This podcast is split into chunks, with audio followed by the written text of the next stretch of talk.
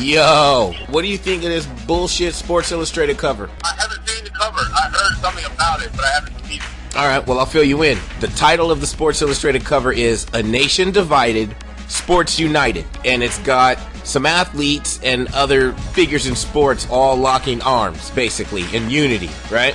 Yeah. So it's got Aaron Rodgers, Michael Bennett, it's got the owner of the Jags, it's got Steve Kerr, Candace Parker, the baseball player that took a knee, and then on the front line, like in the very front of the, the cover, it's got LeBron on the left, Steph Curry in the middle, and Roger Tuther Tuckin Goodell on the cover. Did you notice that I didn't mention somebody? Do you notice somebody missing from the cover?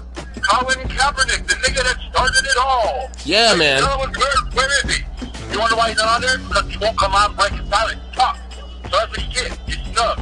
Come on. You think he's not on that cover because of it's his fault he's not on that cover? You think they reached out to him? 100%.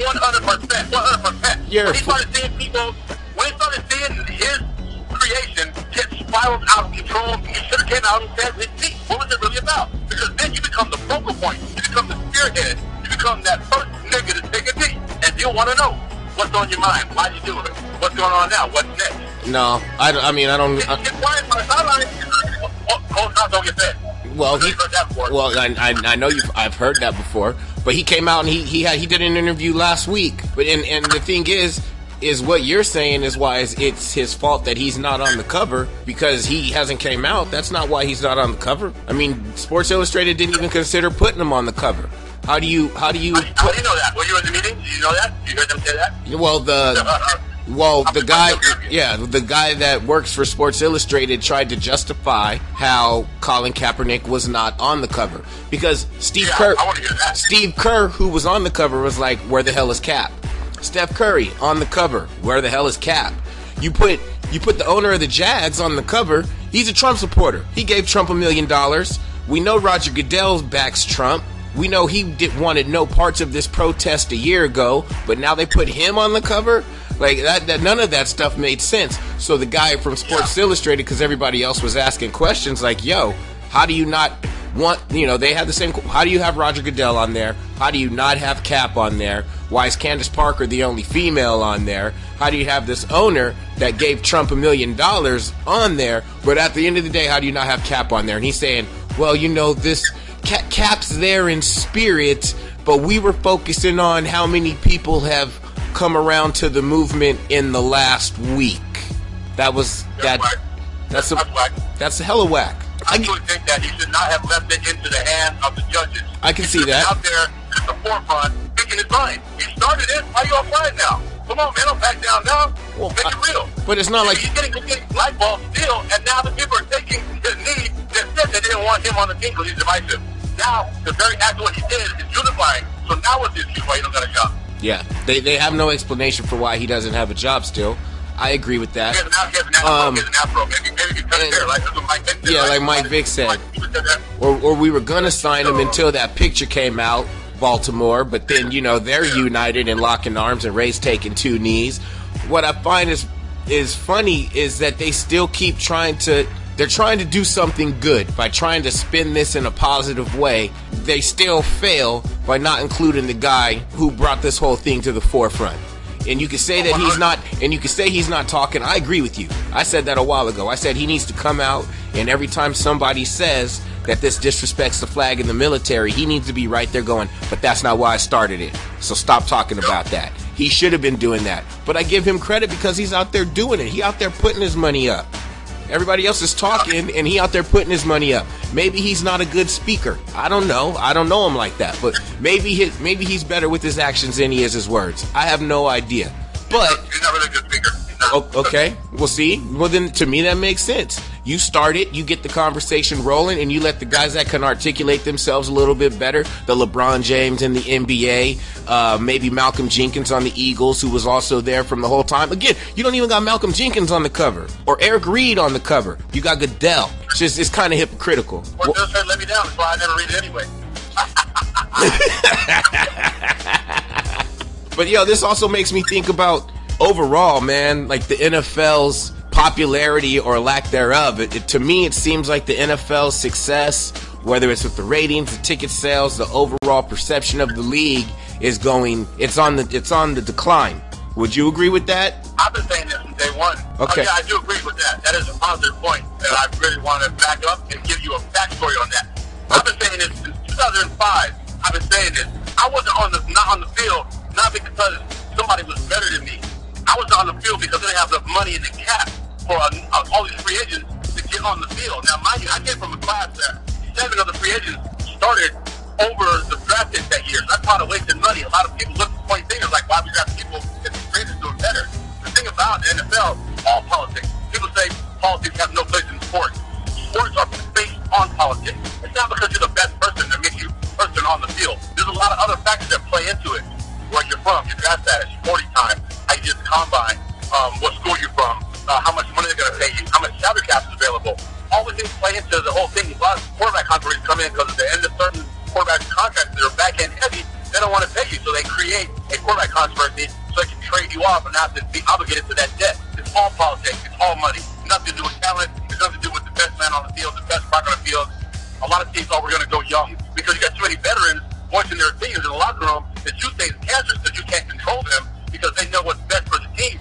Sometimes what's best for the team is not what's best for the pocketbook of the owners. That's the real politics involved with football, and people don't want to see that shit. So a lot of people tell me, oh, you're complaining because you're not starting. You do certain place special team. No, you can't have a head coach come and tell you you're having the best training camp out of all the players in the whole on the whole team, and then I never see the light of day on on offense. That makes no sense to me. Why would you say that? One, either is lying to keep me quiet because I'm, I'm a loudmouth and you don't want to keep that cancer in the locker room, or two, it's really true, but you can't afford to put them on, the field because if I go out there and ball out, you got to pay me, you got to pay three other free agents, and you got to pay your draft pick. And there's not, not enough money to go around.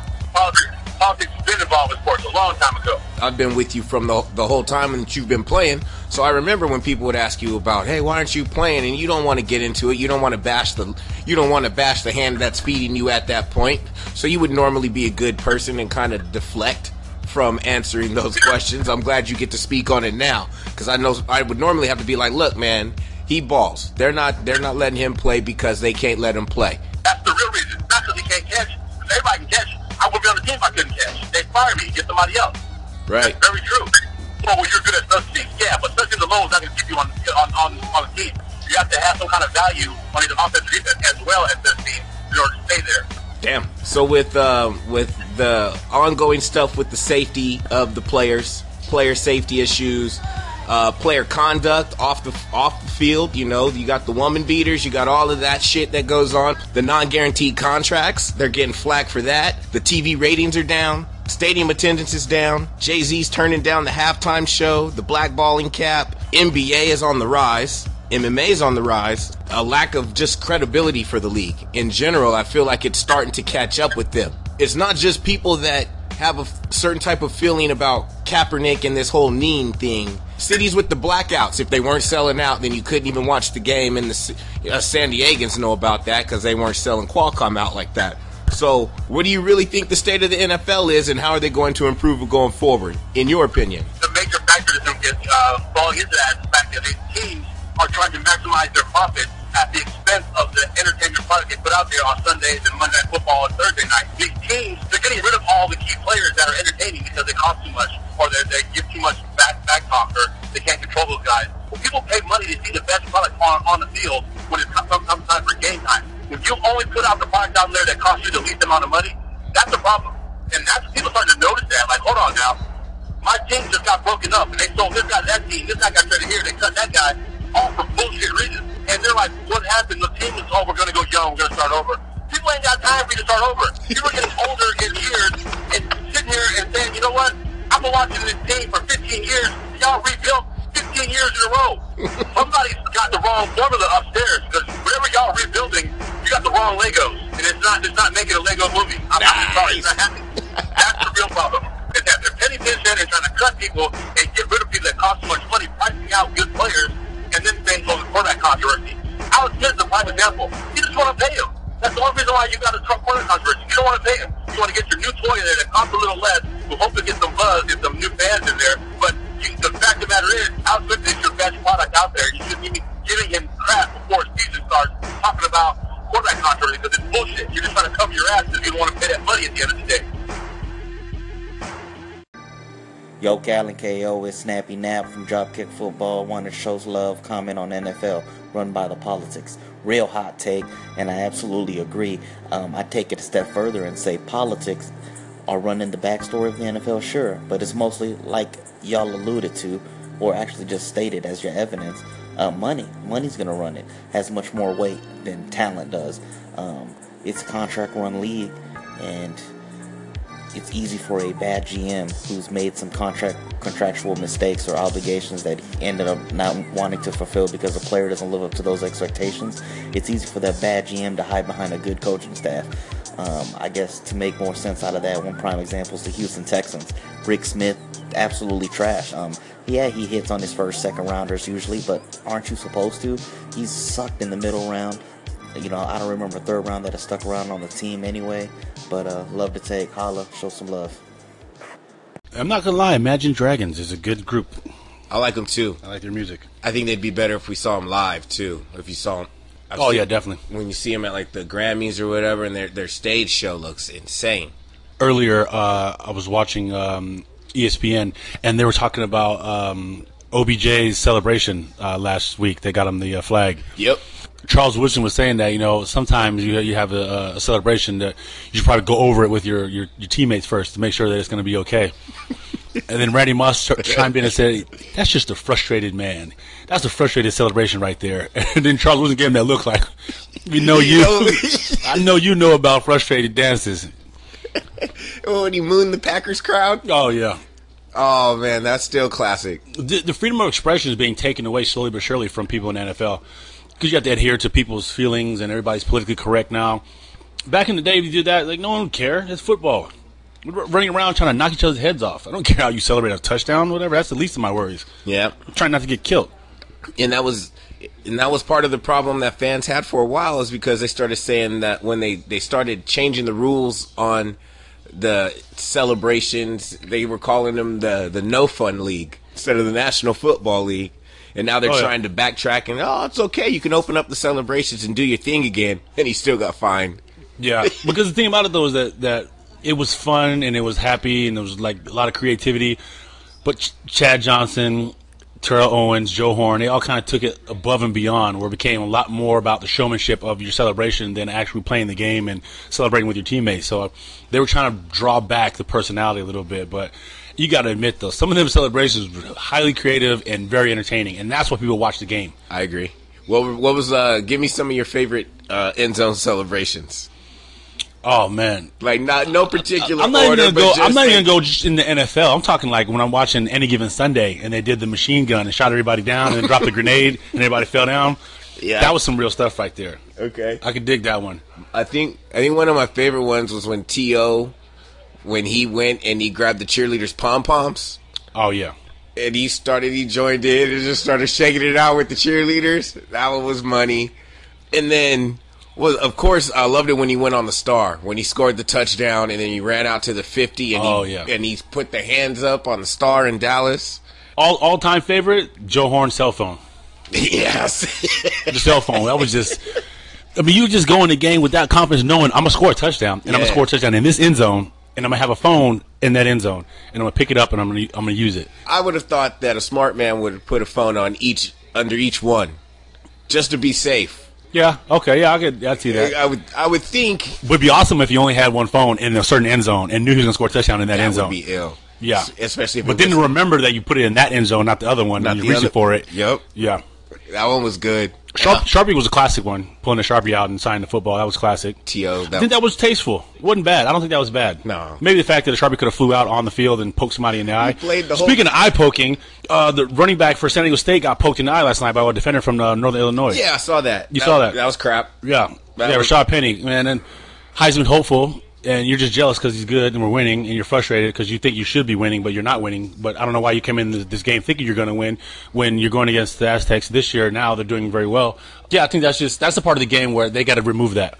I mean, as much as you hate the person you're going against, or, or you fake hate them for that week, and you're so into your team pride and you're going to win and you're going to go out there and ball out, the last thing you should be thinking about is doing something to uh, to deprive somebody else from playing the game. So if you're purposely trying to hurt somebody, there's no place for that in football. I mean, on any level, on any level, high school, college, NFL, especially NFL, th- that that is a high level of uh, brother brotherhood there. And you do something to somebody on the field, there's no saying they're not going to see you at the ESPY Awards. They're going to see you at the red carpet events, uh, charity events, um, uh, at any kind of gala or something. And this happened in the offseason where people have done that. Um, Richard Sherman tried to approach uh, Michael Crabtree um, in, in Vegas, and Crabtree told him, "He's like, you know, all that all that stuff you was talking during the year, what's up now?" And he's like, "Oh man, you know, it's just part of the game, man. I'm just you know hyping up for your showmanship." He's like, "Well, that's not how I do it. I'm real every day, and whatever I say on the field is what I say off the field. So now I don't come at you like that on the field, but you come at me like that kind of foul, and I don't appreciate it. So if you want to handle it, we can handle it right now." He said, I'm, I'm from Texas right now. We talk, we talk, we don't talk big game. We we walk in big boots. That's a good one. Yeah. Does that stuff happen a lot though? Going back to what Yes. started the conversation, uh, under the the stuff down in the pile. That stuff we've heard, we've heard about that stuff a lot, right? Uh, It happens more than it should. That's what I'm saying. It needs to be policed more by the players themselves. In okay, I, now, saw, I saw one of my teammates doing that nasty stuff, somebody grabbing the arm and twisting it. I told him, I said, bro, you need to chill with that. And it's not that serious. This is just a game. You do, you tell him to damage that man's career, that's his family you're, you're, you're putting in jeopardy. I said, it's not worth it, really. To w- lose a game, okay, we got next week. You got next year. Whatever. It's not that big of a deal. Not to put somebody's like livelihood on the line just so you can win a game. since you brought up Crabtree and Sherman seeing each other in the off season, give me your favorite off season altercation with some athletes that you've been witness to, where you you heard it, something went down. for the most part, everybody's pretty good. The one time that, uh, me personally, I was congratulating uh, Dante Hall in Vegas. I saw him in Vegas at a party. I congratulated him, said, "You know what? Good job. You had a great season. Congratulations on your Pro Bowl nod. And uh, you know, I'm, you know, I, I think you're doing big things in the league, and I'm, I'm very happy to have played against you." And I tried to shake his hand. He big time me. He's like, "Oh yeah, yeah, whatever," and then walked off like I was just some fan. I was like, "Hold on now." Okay. I walked up to him again and said, "Look, bro, I don't know. I don't even know if you know who I am. I'm Kassim Osgood, number 81 for the San Diego Chargers. So you'll never score a touchdown versus Chargers ever again. Every time you get the ball, I'm be right there. I'm gonna fuck you up. Excuse my language. I'm gonna, I'm gonna fuck you up. You're not ever gonna get anything against it ever again." And he never did. that very next year, he's when he had that, that long run, and I came around the backside and came back and caught it, and he fumbled the ball and got it. Yeah. because he knew. He looked behind me, was like got nervous and scared because he knew. I don't play. I'm always one for respect uh, all, at all times. Trash talking comes with you know a level of respect. You can trash talk, but it can't go so far as like it's cutting deep and like that's personal, or you're big time somebody or acting like you're better than somebody. The, uh, Glenn Morshower said a, a very important quote that I always remember. He says you you're never better than. You could be better at, but you're never better than. Ooh, And that goes in any anything across the board. Any field. Yeah, Any because that's that's how you have humility and respect. Personally, you have your own pride and you're competitive. Oh yeah, I'm better at doing that than you, but I'm not better than you. what? That, that's stipulation that people often forget. Wasn't Dante Hall like all of like five foot four? Yeah, Like, what the hell is he thinking? Trying to big. I mean, if something's gonna go down with your big ass, he gonna jump up, kick you in the kneecaps. Like, what the? What is he? it, it goes back to what I said before. Sometimes people let their career become who they are as a person, like your personality. So, like, okay, you're a starting receiver. That's just your job. That doesn't mean you can kick somebody's ass because you're a starting receiver for NFL. You go up to some big dude, yo, I'm starting receiver, now I whip your ass. Nah, man, that's that dude's six eight, four hundred pounds. He'll probably crush you in a heartbeat and not even know who you are. I'm just watching uh, the running back from the Rams get tackled by uh, one of the linebackers on, on the Cowboys. That guy just got peel uh, peel back block right there too. That's another thing. You wake up on Tuesday and you'll try to look down and tie your shoes, and your head won't go down. Like, the hell? You have this big knot on your neck from your head going back and whiplash, like you got into a car accident because somebody did a peel back block and knocked your head back to your, your ass. There's times you wake up NFL, you don't know what the hell happened. Like, like you try to get out of bed, use the restroom, you can barely walk to, to the toilet. When you try to unzip your pants like that, your fingers don't want to come together because you got welts and knots from uh, face mask smashing onto your, your forearm. What? Yeah. I mean, don't try to, you know, please yourself and do that, go that route. Because that ain't going to happen. You ain't going to be able to grip nothing. You ain't going to be able to open that Gatorade bottle. I mean, this is this, you need you need people around to help you. The- There's a lot of times that people don't realize that football is. They say, it's, "Oh well, it's so fun to watch," and they're so they're so just they're they're, they're used to it. You never get used to pain. You can deal with it, but it's not something you. just, Oh yeah, that's cool. You know, I'm I'm, I'm hurting right now, but it's all good. I'm used to it. Like no, That chunk hurts. Like when you're tackling somebody and somebody just keeps running and they jump over the pile and their their helmet hits into your shin. You look at them like I want to knock you out right now because I know on Tuesday this is gonna hurt and it's because of you.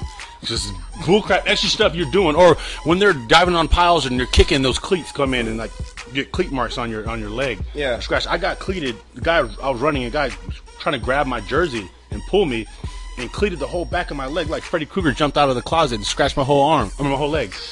It's the worst. And then stuff like you try to lay in bed, you wake up in the morning, and you try to get up to use the restroom, and you're stuck to the sheets. You got to pull your leg literally off of the sheet, and it's just skin all over your bed. Blood trails on there. Look like, like they put the dead horse head in there from uh, Godfather. oh no.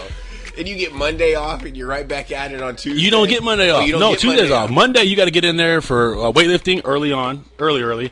Then you have film review, and then you have individual meetings that they want to go over more film, and then they go install the game plan, a preliminary game plan for the next week. Then you get Tuesday off. But Tuesday's not really a day off because you got to go and take care of all your business, like mail, bill pay, say hi to your kids you haven't seen in five days. Um, you got to get your car washed, car gas, put food, groceries in the house. Um, then you got charity events, uh, other obligations you got to. If you have any other businesses you got to attend to, you got to do with that. There's really no time during the year to do anything. And people think, oh, it's just on Sunday. They show up on Sunday, and then that's all. It's just so easy. You get paid so many, so much money, and it's so easy. And why are you worried about protesting when you get all this money? Like, dude, even though you got money, money's not going to make your toe not hurt anymore. If you got turf toe, it's not going to help you unbruise your brain when you have ten concussions in a row. I don't care how much you get paid. You can be an eighty million dollar idiot or be a two million dollar idiot. when you're brain dead, you're brain dead. That's just, you know, it's what it is. You're still an idiot, and them lumps ain't leaving your your your leg. I remember one time um, I was in a pile and some dude wanted to be an ass and and and headbutt my leg with his face mask. I had welts all down my leg and I tried to go to use the restroom on the plane just to sit down on, on the toilet. I couldn't even sit down. Like my leg was just frozen, like just knots everywhere. I couldn't even sit down. I had to crack the door on the, on the stall to put the leg out the door so I could get down. I mean, you got dudes paying hundred dollars for you to go sit somewhere else so they can take the whole row so they can lay down and go to sleep because their body's in pain. I mean, they wonder why oh, you guys drink so much, man. If it ain't drinking, it's Advil or or something to, to help. There's a lot. It's a lot of stuff that's involved. Imagine being in a car crash for 60 straight plays, 60 straight times in a row. You were in some type of car crash. These are linemen. Linemen. See the guy right there on, on that guy's knee. A Yeah. helmet behind his knee. He's getting pushed over in the top. He rolls back, sprains the ligament. Now that's 400 pounds of guy that has to walk on a, a, a limp knee. Not- let alone play the rest of the game like that. There's a lot of damage that's involved with the football. And them pads they have is not enough.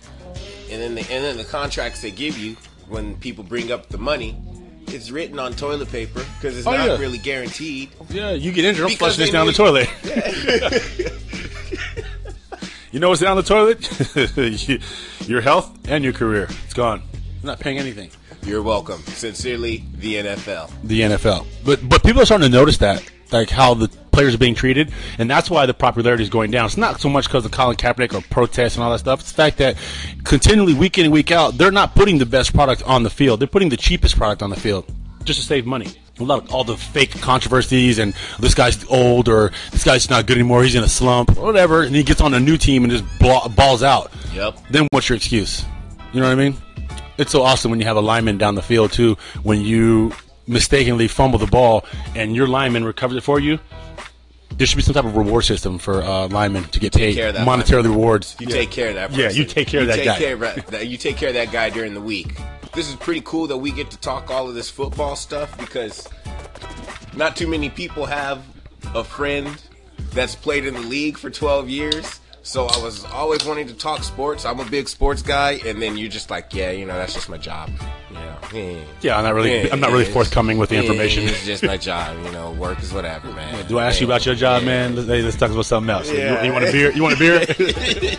Calvin asked you questions about something, like very intricate questions about personnel and teams and who to pick for fantasy. And I'm like, dude, I don't know. I don't care. I don't watch that. He's like, but you just was in film for four hours. I mean, you don't watch it. Yeah. I was watching game plan and techniques like that. I'm not really watching all other stuff. I don't know. How do you not know? How, how do you not? Come on, man. I'm looking for that Enron insider trading shit to help out my Because they, fantasy tra- they, team. they train and you, to not give away nothing. that insider information because of the gambling rules and all that. on. Do they train you? Like, if you give away information about uh, personnel decisions, roster changes, uh, injury up- updates, and all that, that's technically insider trading. You can get in trouble for that. But I wasn't. Even, I mean, my my questions. I'd be asking certain things, but more like as a fan, like, yo, how real is watching Megatron in practice? That kind of thing. Well, you know. See, the thing or- about the thing about him, Calvin would barely practice throughout the week. A little bit here, a little bit there, but they'd hold him off. When you get that advanced in your abilities and you've been with a quarterback that long, you have that camaraderie and that um, that chemistry. You don't really need to beat yourself into the ground every day like some other people do. So a lot of times, that's what Nate Burleson was saying when we were on that call um, a while back. He was saying that, yeah, we used to say Sim doesn't have hands, but I'd be in there in place of Calvin when Calvin was injured or he had to, to rest. I would go in there and take the reps, and I get the catches and be balling out in practice, and they'd be like, "Yo, how come you're not in there on the field?" I'm like, "That's Calvin Johnson." I can be somebody all I want. That's Calvin Johnson. That's who got the uh, eight hundred million dollars, and I got eight hundred thousand. Damn. Have you been watching any of these games so far this morning? The Bills are surprising me, man. The Bills are coming out and actually playing hard nosed football the way the Bills used to play back in the day. Yep. They're very consistent. I'm proud of them. I, I love their quarterback. He's just out there like making decisions, and he's making decisions that are very, like, you can tell they're calculated. It's not just winging it or, you know, improvising. He's actually organized and fluid, and it looks like it's under control, and it's great. Very happy for him. Yeah, I like that. Um, that Falcons game, uh, it, I felt bad because Julio Jones went out Ooh. and Sanu went out. So Matty, Matt, Matt Ryan's out there playing with uh, both of his receivers hurt, but they're running. They were still running the ball pretty well on Buffalo, and Buffalo's got a solid defense. Well, I'm to come out of ahead. retirement and go, go help him out. Yeah, you quick. should hit him up. Uh, he could use you. They can pay me 50 bucks and a double cheeseburger and get my plane ticket, and I'm good. Look at Carolina, Carolina, and New England battling. Oh no. Oh, he did a little protest. Cam did a little protest in the end zone. He put the fist up. I don't understand that, man. That's the thing that bugs me the most about this whole thing is the fact that Cam Newton's not standing by the side of Colin Kaepernick. Those are two black quarterbacks that came out during the same time and were basically being compared to each other back and forth, left and right. But something like that is so polarizing and monumental. Why would you not want to step up and support? That would have been the best group to team up and tackle something like that. You know, They were, would have got a lot more praise for doing that that way. You know, they were. I think they were the only team last week that did not have a protest. Like they all stood for the anthem. Carolina? Yeah. So, Yeah, well, you know, so they're hanging down there in Carolina, you know, man. I'm just gonna say. You Don't know, play that now. You better stand Yeah, up or we boy. gonna shoot you. Well, I'm just saying. You saw what we did out there in Charlottesville. Yeah, Yeah. yeah. You ain't too far. Shout out to Anchor. Yeah. As a side note, shout out to Anchor for uh, raising funds and growing. This is the new way of radio. It is. They're changing it. And shout out to the homies over at uh, Dropkick Football. They called in. We appreciate that call. They they were uh, commenting on uh, the politics in the NFL from our last break when we were talking about the Yeah. cover and just everything going on with the league. And they agreed, and they were they were also bringing up some other points. But it was really cool. Shout out to the homies. So when you're not listening to us, Cal and KO on Anchor, go check out Dropkick Football. Show some love, How about them Panthers though? Three and one, beat the Patriots. Man. I didn't I didn't see that one coming. I didn't think New England would have two home losses in four games. The Patriots will be in the Super Bowl this year. You, yeah, don't they always kind of start out weird, and then there's that game where they go, "Oh, throw in the towel. It's Yeah. time for them to be done." And, And you know, you know why I say run. that? You know, why I say that because uh, a team that's very, very advanced, like they are, and their coaching, they're very stoic during the storm. That's got real NPR on you right there. You did. there you go. But no, they, I mean they stood the test of time. They've been through all the adversity and, tri- and trials and tribulations, and early on in the season, and they always come out on the end because they're very, they're led by a very stoic person, and they just okay, yeah, whatever we lost, whatever we're over it. Two and two, four weeks down, uh, twelve more to go. Let's get it in. it's not how you they- start; they, it's how you stay, finish. but they stay in the groove. And how they're losing these games are very hard, hard fought games. Not like they're getting blown out and they don't know what they're doing. Look discombobulated. They look flat or like, not not playing. They're just the other team made more plays that that time than they did. But They have them in the in the bucket. They're, they have plays in the bucket they can pull out. That's true. Um, it's the defense. It always takes their defense uh, a while to gel, just because they always have new people coming in every year. Yeah. Under Belichick's system, so it, it takes them You a few weeks to figure it all out. They operate because they have a lot of people under the uh, salary cap, but very low paid. And it's hard because you have to get these low paid guys to gel and really mean. They have to really want to be out there and play hard for the little bit of money they're getting and not be distracted by the fact that they're not being paid as much as everybody else, but they're on the best team in the league. You know what I mean? Yep. So it's kind of like a, Yep. you got to, they have to buy into the system, which is a great system. And you should be way. happy to play for a system. And they tell you that. Don't matter how much you're getting paid. You're playing for the Patriots. You're going to get a Super Bowl. Who cares how much you're getting paid? Because every veteran that goes to the Patriots says the same thing. I'll take a pay cut. I just want to win a championship. Uh, did you catch any highlights of the Dallas and uh, Rams game other than the Rams wearing the blue and white helmets with the blue and gold uniforms, which looks weird? Um, you see Dak Prescott at all today? Yeah, I see Dez Bryant getting them 98 yards. Yeah, man. Yeah, Dak Prescott's very impressive. I say he's a a more refined Cam Newton. He has less volatility than Cam Newton, I believe. Yeah. You would think that Cam is in his second season and Dak is in like his fifth or sixth with his composure. Yes, That was very pretty- much so. Very solid, KO. Hey, Look at you, us talking football. I played a couple Yes. times. I You played, know, this I played your- game a couple times. Yeah, you've played it a little bit. This ain't your first rodeo. Um, yeah, he's moved. Uh, Dak's moving out of the pocket very well. He was extending some plays. Uh, there were a couple times it looked like he was going to go down, and he he spun out of it looking like Willie Beamen Oh, on yeah. any given Sunday. Willie Beamen. Yep, looks pretty fresh. You do a funny side note. I was watching the Aztec game versus uh, Northern Illinois, and my wife was watching the game with me. She's like, "Why is college football so fun until you get to the special teams? It just looks like practice." like, I don't, I don't remember the last time I was super excited to watch the special teams play in college. Some of the returns on, on the kick returns are pretty good. You got a good returner, and you got guys that are lazy, so the guy ends up getting a touchdown. But I don't even attribute that to being exciting because the guys on the other side of the ball are just lazy there is a massive disparity between NFL and college when it comes to special teams. People just do not care about special teams at all in college, and it shows. It's, it, it shows a lot. You got really exciting teams playing each other, action packed, uh, talent filled teams, and you get special teams, and it's just like practice. And I remember when I was in college, I was begging to play special teams because I wanted to do it because I know when I get to the NFL, I'm going to do it in the NFL anyway. So I might as well get these reps on film so they can see. Well, I couldn't because we were limited in numbers, and you know we didn't have enough people to be able to you know back me up on, on offense. Uh, But I would, I would every now and then I would sneak in and play some special teams whenever I could, just because I knew the importance of it. And I think that- that philosophy does not trickle down to every other team in college because there's some boring.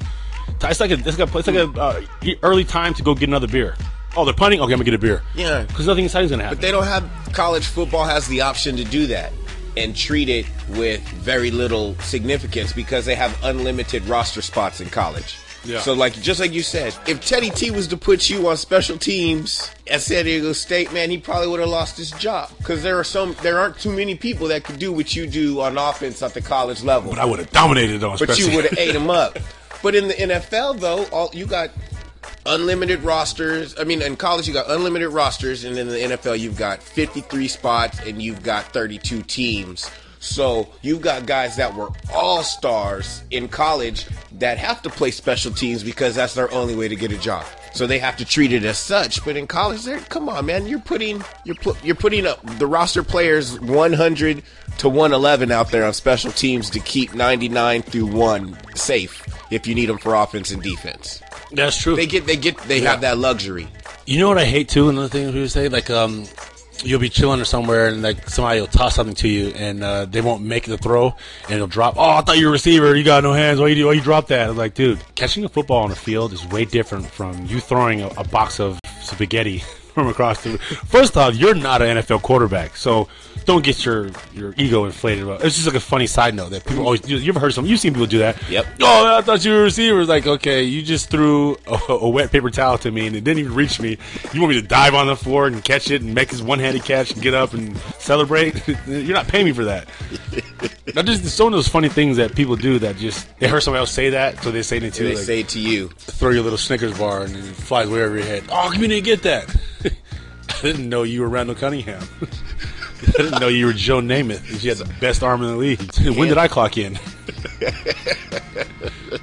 Hit him with that bad center. on my fucking lunch break. Um, so far these these games already, I've started my my list of teams that are in need of quarterback services. Oh, Yeah. So, yeah. the Jets. yep. the Jets are in need of quarterback uh, help. The Jacksonville Jaguars, who they were playing in that game, are also in need of quarterback help. Tennessee Titans have a stud with Marcus Mariota, but once he went out and they had to put Matt Cassel in, Ooh, uh, at the expense of the Texans. So that's four teams right there. you like the Texans quarterback? You like that? I love Deshaun Watson, man. Yeah. And this, you know, here's another thing. I'm, I'm jumping around. We're talking quarterback play, and this is real quick about Deshaun Watson. This is what bugs me about the NFL and how they draft people. They draft people on their intangibles. Oh, he's got that cannon arm, or this guy's got that incredible 40 time, and they let all of these numbers take over and outweigh what they saw the person do on the field. Like, there's no reason Trubisky should have been drafted number two overall to Chicago when he had one hot year at North Carolina, and you've seen Deshaun Watson win a national championship and then lose another national championship game to Alabama. But they they always want to oh they're they're looking at the arm strength and they're only looking at numbers and the things to scale them on and they don't just use the eye test because Deshaun Watson was the best quarterback in the draft class and he got thank God for him he got with a team with a solid defense and they were really only a quarterback play away from being good so it's a good Yep. situation for him I'm happy for him Charlie Murphy. he does look like Charlie Murphy not Deshaun Watson whoever that receiver was on was the Lee. Jacksonville Jaguars Lee from Jacksonville Jaguars. Um, Sorry, as a side note. we jump all over the place over here. But yeah, they're showing they're showing your boy Bortles picked because of his intangibles. Um, how many people have been like Jake Locker picked because of the intangibles, but you watch him play and they were just kind of eh. You should have known Deshaun Watson was going to be good, and good for him for getting to a good team. That's very true. Sometimes you have to look at uh, determination, heart, and humility. Those are the things that will actually help carry over more than your intangibles of like, he's fast, he's strong, he's big, he did these, uh, he had these many plays, uh, he's good under pressure for this, that. The good under pressure is heart, determination, humility. If you have those three, you can put that on a person, and they can do better than you ever would imagine. Yeah, Because there is a lot of people in the NFL that are overachievers. A lot of people that are very, very dedicated to doing what people said they couldn't do. A lot of people have a chip on their shoulder. Probably 80% of the, the roster has a chip on their shoulder because they weren't drafted first. And they all thought they should have been drafted first. So when they're not drafted first, they turn into a, a whole nother monster. Guys go free agent are just like, I don't know why I was free agent or I was drafted last and, you know, Mr. Insignificant. They go into the league and they just dominate because they have that chip and it, the real character of that, that player comes out. And it's okay, you say I can't do this or I'm not worth this or this guy's better than me. I'm going to show you. Anquan Boldin was a prime example. yeah, Went seventh round because it's a 40 time. Whatever. Let me cut off 40 time. You see what he did in college? You see what he did in the league? His first two years? Are you kidding me? yeah. That dude had more catches than everybody else in the league his first two years. You tell me that, oh, in, intangibles. What intangibles, man? Just straight raw, just raw athleticism. Watch him play. Yeah. just watch him play. Gamer. Some people, Gamer. some people can't catch the ball worth a damn in practice because the pressure's not there. So they'll say, well, you didn't catch the ball in practice, so we can't put you in, in the game. Okay, but then somebody gets injured, then you put that guy in the game without getting the reps and without getting the balls in practice, goes in there and lights it up. A lot of quarterbacks are like that. Quarterback controversy. Oh, this guy is a quarterback. Tom Brady was one. The guy got injured. Tom Brady goes in. Boom. You didn't even know. Um, another one uh, when um, the quarterback for uh, the Rams got injured. when Trent Green got hurt, and Trent Kurt, Green got Kurt hurt, Warner Kurt Warner in. went in. Hall of Famer now. You didn't believe in him. No one did. He had no intangibles that you would even consider drafting him to put on your team. Yeah, he goes in and he's a gamer. Oh wow, you just shocked us. No, you gotta stop being shocked about that. That is something that has to be taken into consideration. These people are on a team because they have some kind of it factor. Yeah. And when they have the it factor, you got to start measuring that as something that could be, you know, I want to draft this guy, but I don't know. He just seems kind of like too much into himself, and it feels like when things are going right, he's good, but when things go wrong, he he crumbles and falls. I don't know that guy under pressure. This guy, he's been told his whole life he's not better than this guy. He's not going to make it. I don't know. You, you, you shouldn't be here, and he's here now. I want to see what he's going to do because that I'm here now is going to go a lot longer than somebody else that's been going off of their their ego this whole time. Hey, You know who else needs a, a quarterback? Who? Uh, I don't know. I could. I mean, I could keep naming some. No, I was thinking something. I was like, no, Miami. Yeah, Miami. That's what it was. Miami. Jay Cutler. Yeah, you brought Jay Cutler in because he was familiar with the offensive coordinator and the scheme and Jay all Cutler's of that attitude stuff. is horrible. But Jay Cutler has not he's never really shown that type of heart. And they got they got shut out today by the Saints in London. First shutout in a London game. Did you know that? Why is I tried his to have why, an accent. why is his face so sad all the time? Jay Cutler? Why is he supersadface.com? He's he's Eli Manning without the rings. The same quarterback.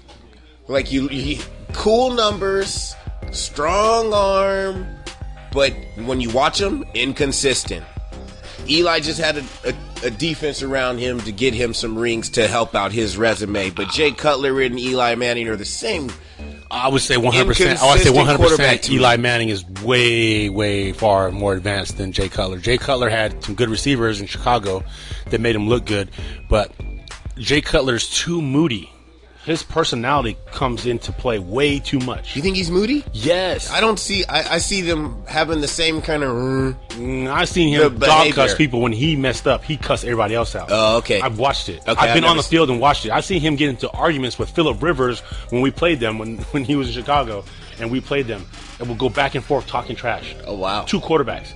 Philip did it because Philip's just got a different kind of personality to him. He's just very playful and fun, likes to, to banter and go back and forth and egg you on like that. It's just Philip. But um, Cutler, Cutler. Cutler's just he's too moody. Okay.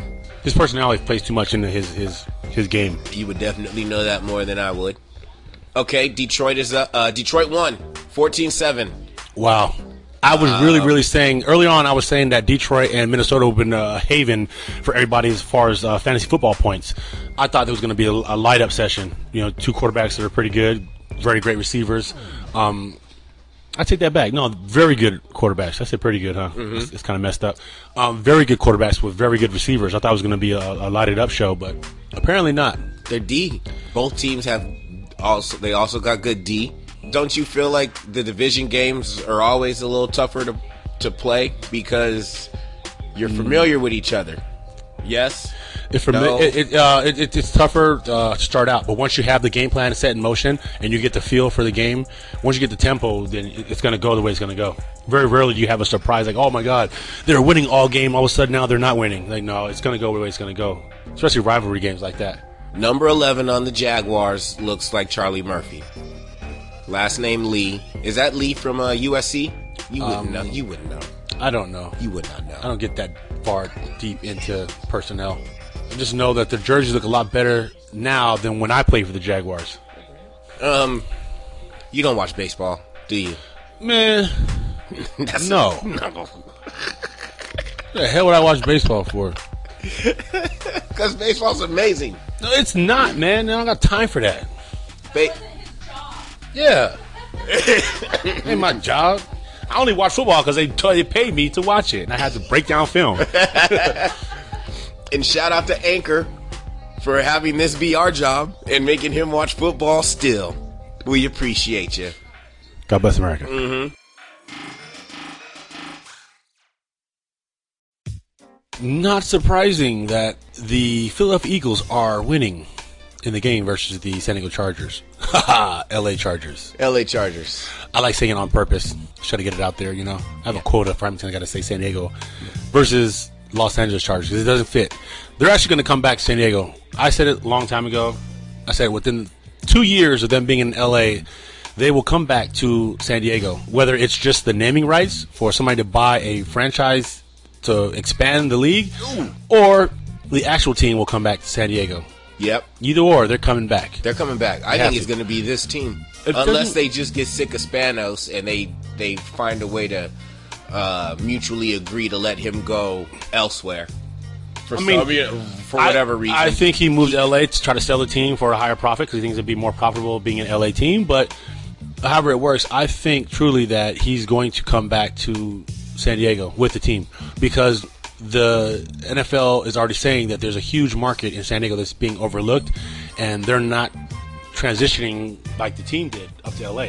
The, the, a lot of a majority of the San Diego fan base is not going to LA oh yeah. and they assumed that they would, and it said, you know what, we'll have a certain percentage of carryover. It's drastically below their projections. Yeah, yeah, they hold grudges out here in Dago. Dago is Dago. They hold It's real. grudges out here. And if you here, think man. you're gonna give me to go to uh, Dago to L.A. on some some football shit, no, I'm straight. They don't like it. It's Dago. They'd rather watch San Diego State, which is doing very well. Yeah, that's very true. But San Diego, for the most part, San Diegans don't like LA. They don't like anything about LA. They don't like LA traffic. They definitely hate the Dodgers. Um, if you get into Sedity, they say you act in Hollywood. I'm a Charger fan because I'm a San Diegan. And when you were playing there, getting to know those guys and watch you play, I, I, I started rooting for the team more than I did before in my past. I'm a, I'm a Niner fan. But as a San Diegan, heck nah, they ain't trying to fuck with LA. Like, nah, they cool. We good. I feel bad for them because they just look so like not settled. Team goes up there and they do all this transition, all the whole thing. Like, I gotta move, I gotta sell my house I have now, buy a new house or rent, whatever it is. Yeah. Where do I go? How do I do with traffic? I'm practicing at this place. I'm playing at this place. This is a soccer stadium. This is not even a real stadium. How do I get hyped up to come into this little place? Like I- I'm, I'm, I'm a star actor. Mm-hmm. You know what I mean? I just got off of the, the biggest budget film ever of, of anybody's ever, ever career ever. All right. Just I'm Leonardo DiCaprio. Just came off of Titanic. It's, it's cracking. Done. Got Now I'm gonna go do a play in Podunk, USA, some small place, and they said they're gonna pay me my same amount of money, but you're gonna have to do the same thing you did for Titanic for a small crowd, Like brother 50 say. Broadway, I can't be. Man, you better put me on Broadway from Leo. You're gonna do a Broadway show on Fourth Street. That's how the Chargers are right now. And look at You this. putting Broadway on Fourth Street, hmm. and and only on Fourth Street is the bums. And look at this though. This tells you a lot. This is a home game for the Chargers, but they're wearing the the whites, and Philly's got the darks. Like we up in this bitch. This our house. Fuck your couch. Yeah, well, the thing about that is that they, they put the whites on because they say that it allows for uh, cooler temperatures for the body. So they get into that a little more. That's what they say. I don't Yeah, know. I mean, does it, you? Well, you wore the uniform. Does that really matter? Do you do you really sit there out on a day and go, man, these powder blues are fucking with my speed? No. But that's what they try to say. Like what? That's what they try to say. That's what they try to say. That's what they try to say. Nowadays they have the, the alternate colors now. They had colors that I didn't have when I was playing that I wish we had. Like I was in Jacksonville, we had that ugly, disgusting aqua color blue. Yeah. I was like, how come we just can't get the all black jerseys? Then when I leave, all black jerseys. Wow. What a coincidence. All black jerseys when I leave. Go to Detroit. Can we get the all blues? No, we got this now. Okay, whatever. Terrible colors, whatever. All of a sudden I leave, all blues. Wow. Okay. Go to San Francisco. Those putrid gold pants are disgusting. You got the red jerseys. Eh, it kind of doesn't match. We think we should go all black with the red letters and no white outlining. That'd be amazing. No, no, no, no. When I leave, all black jerseys, red letters, gold outlining. I should be a fashionista. Oh, look Okay, at this guy, Philip Hey, Rivers. touchdown Chargers. That's what I'm talking about. I like Phil's excitement. It's so country, homegrown. It's real. It's genuine. It's not too over the top. It's not crazy. Look at him though. It's just pure emotion. Yeah, Philip Rivers was said to have a good day today, fantasy football points wise versus the Eagles uh, secondary. I'm hoping it comes true and hoping he does well. He deserves a win. The guy said he's not moving to LA. He says I'll, I'll get a, a conversion van or a sprinter van, Mm-hmm. put the TVs in there, my whole little setup so I can watch film on the way home and the way to to work. What he said, he's, he's a true San Diegan. He's going to stay here, and that's where he is. He's not moving. And he he did not move. He he stayed here. Right? Yeah, I mean, yeah. he's- but he's a he's a family man. He's got his kids. He's rich. Fifteen of them. He's and rich. And he's rich. He could pay for a van You- you to could do transport that. and have a driver on call. I mean, he's he's he's country humble, San Diego rich, but he's Hollywood now. So he could, in essence, get a helicopter like Kobe does and just fly right in, right into wherever he needs to in L.A. I mean, he could be that dude. He's got to. Phillips got to have helicopter money. one person that you can bring back from retirement, put them back into their prime, and put them into NFL to create the NFL's excitement level at an all-time high, who would it be? Bo Jackson. Ooh, you took my Bo Jackson. Easy. Or Barry Sanders. ah, you took my second. Okay, That- if, you, if, you, if you get my third, I want. I'm gonna fight you. I'm not. Well, then I'm not And even it's a going to give a defensive player. It's a defensive player. it's a defensive player, and I think you know you're going on the same line as a guy that was very electrifying, exciting. Taylor. I'm going home. I'm going home.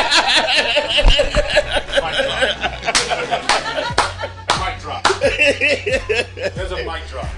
That's a mic drop. But that just shows you, like, when you grow up in a certain era of football, there's names that just jump out right away. I would say Deion Sanders would be the fourth. Yep. That I would, I would bring in there. Absolutely. Lawrence Taylor was my first on, on defense. Then I would say um, Deion Sanders. Another person on defense I would bring back, Ray Lewis. Nope. In his prime. Nah, there are other guys I'd want to see other than Ray Lewis. And I You and, think so? and I saw Ray was no disrespect to Ray on the field, but Ronnie Lott, Mike Singletary on the Bears. Ooh. You know what? We're going to So take it I back, mean- I would say Greg Lloyd from the Pittsburgh Steelers. he was a beast. Him or Steve Atwater.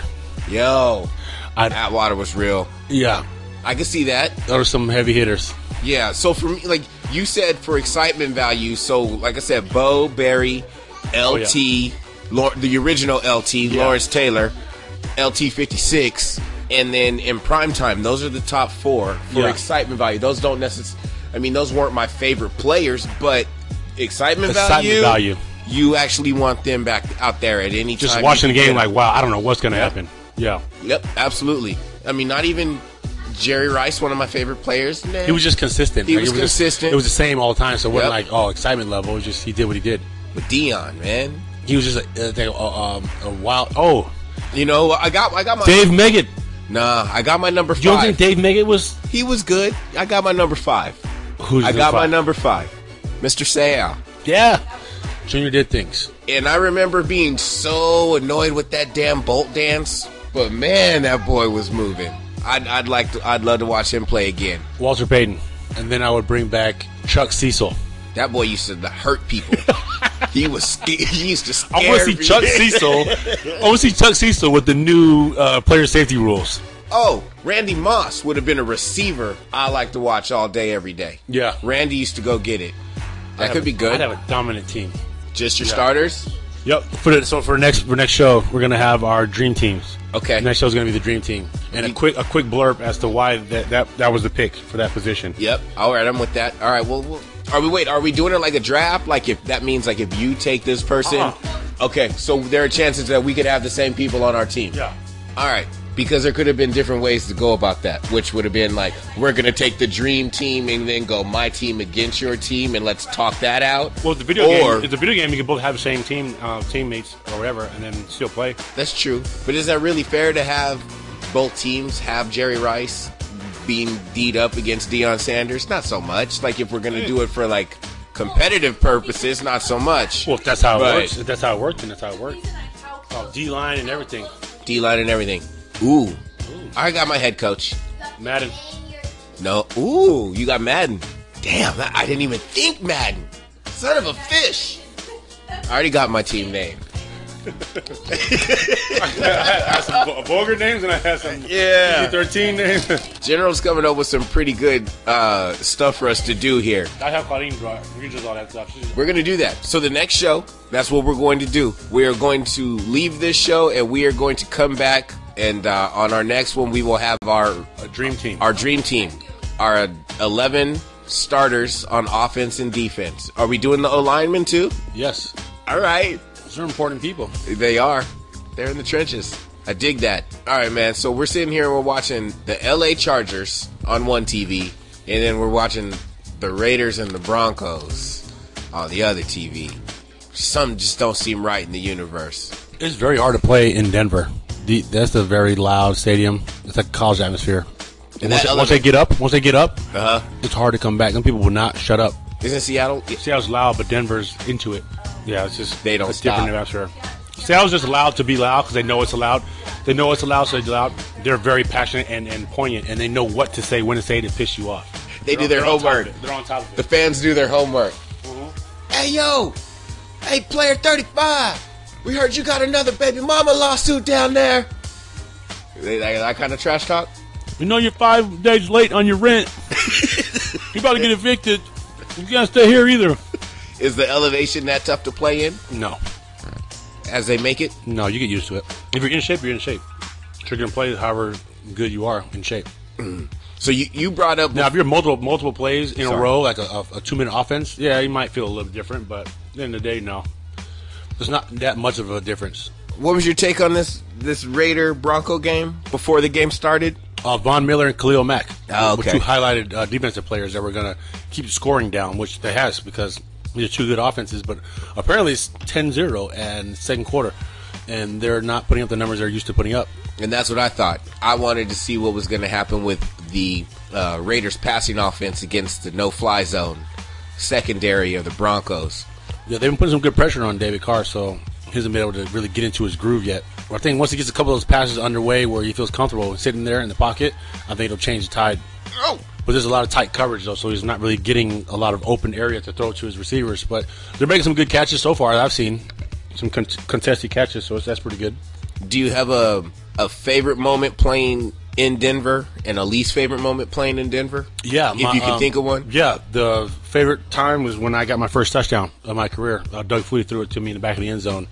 Caught the first first touchdown ever in my career in Denver, and the worst time was when I was wide open but ran the wrong route and got yelled at about it because I would have had another touchdown. It was a different game in playing Oakland, but I mean playing Denver, but Bay Area boy. I know you had certain types of feelings about playing back in Oakland, right? Like, how was that? It's the worst stadium on the planet. Between them and Qualcomm, man, it didn't even stop, bro.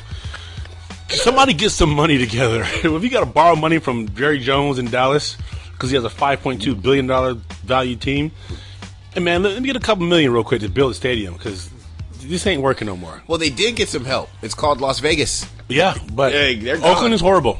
I would never live there. I would never want to play there. Shout out to Salinas. I would never want to live there again.